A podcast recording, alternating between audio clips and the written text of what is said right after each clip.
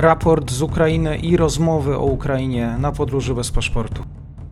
Dzień dobry wszystkim słuchaczom. Przepraszam za porę wrzucania raportu, ale też e, jestem w trakcie urlopu. Ale zaczynajmy. To już 93 dzień rosyjskiej inwazji na Ukrainę. Na obrzeżach Siewierodoniecka trwają ciężkie walki. Rosjanie próbują wedrzeć się do miasta. Gubernator podkreśla, że mieszkańcy tego miasta zapomnieli już, kiedy w mieście choć na pół godziny nastawała cisza. Zniszczeniu uległo 60% zasobów mieszkaniowych Siewierodoniecka. Około 85-90% budynków w mieście jest uszkodzonych uszkodzonych i będzie wymagało gruntownej odbudowy, tak powiedział Aleksandr Struk, mer miasta. Według niego w mieście zginęło co najmniej 1500 osób. Siły rosyjskie strzelają do ukraińskich jednostek wojskowych i przeprowadzają ataki rakietowe w obwodzie donieckim na Ukrainie, gdzie przegrupowują wojska w aktywnej ofensywie. Tak informuje sztab generalny Sił Zbrojnych Ukrainy. Rosja próbuje za pomocą broni artyleryjskiej zdobyć wschodnie miasto Lyman, a także odciąć ukraińskie jednostki wojskowe przed dotarciem do wojsk w mieście Bachmut. W najnowszym komunikacie na temat sytuacji militarnej na Ukrainie brytyjskie Ministerstwo Obrony podało, że Rosjanie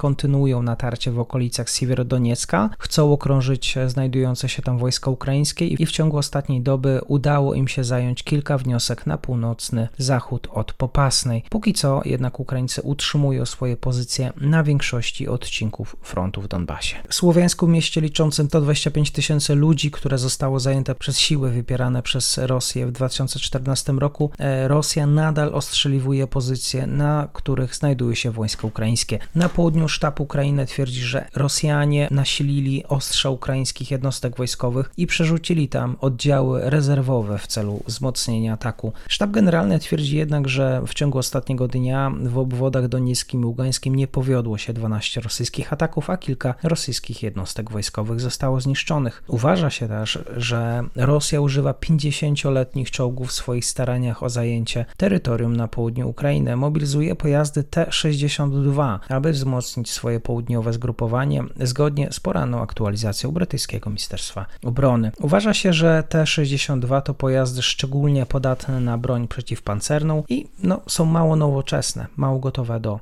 walki. Wadim Skibicki e, z ukraińskiego wywiadu wojskowego ocenił w rozmowie z Radiem Swoboda, że wojna może potrwać nawet do końca roku. Zaznaczył, że Rosjanie zamierzają pozostać na południu Ukrainy na dłużej, wznoszą tam nawet po trzy linie obrony i wysłali w ten rejon potężne posiłki. E, ponadto Skibicki powiedział, że Rosjanie solidnie okupują się na pozycjach na południu Ukrainy, budują czasem po dwie, a nawet trzy linie obrony, dodatkowo wysyłają tam potężne siły.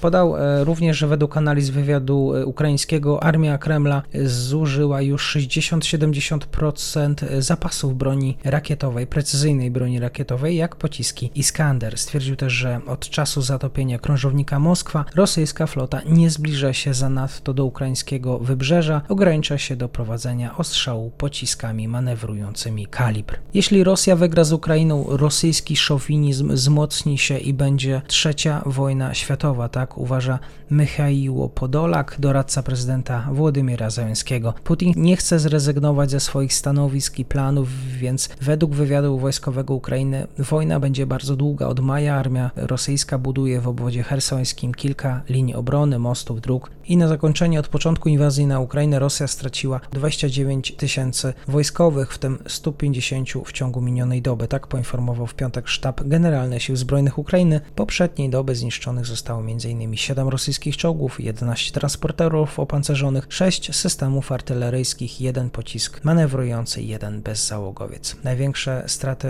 siły rosyjskie poniosły na kierunku Awdijewka w Donbasie. Dziękuję bardzo, do usłyszenia.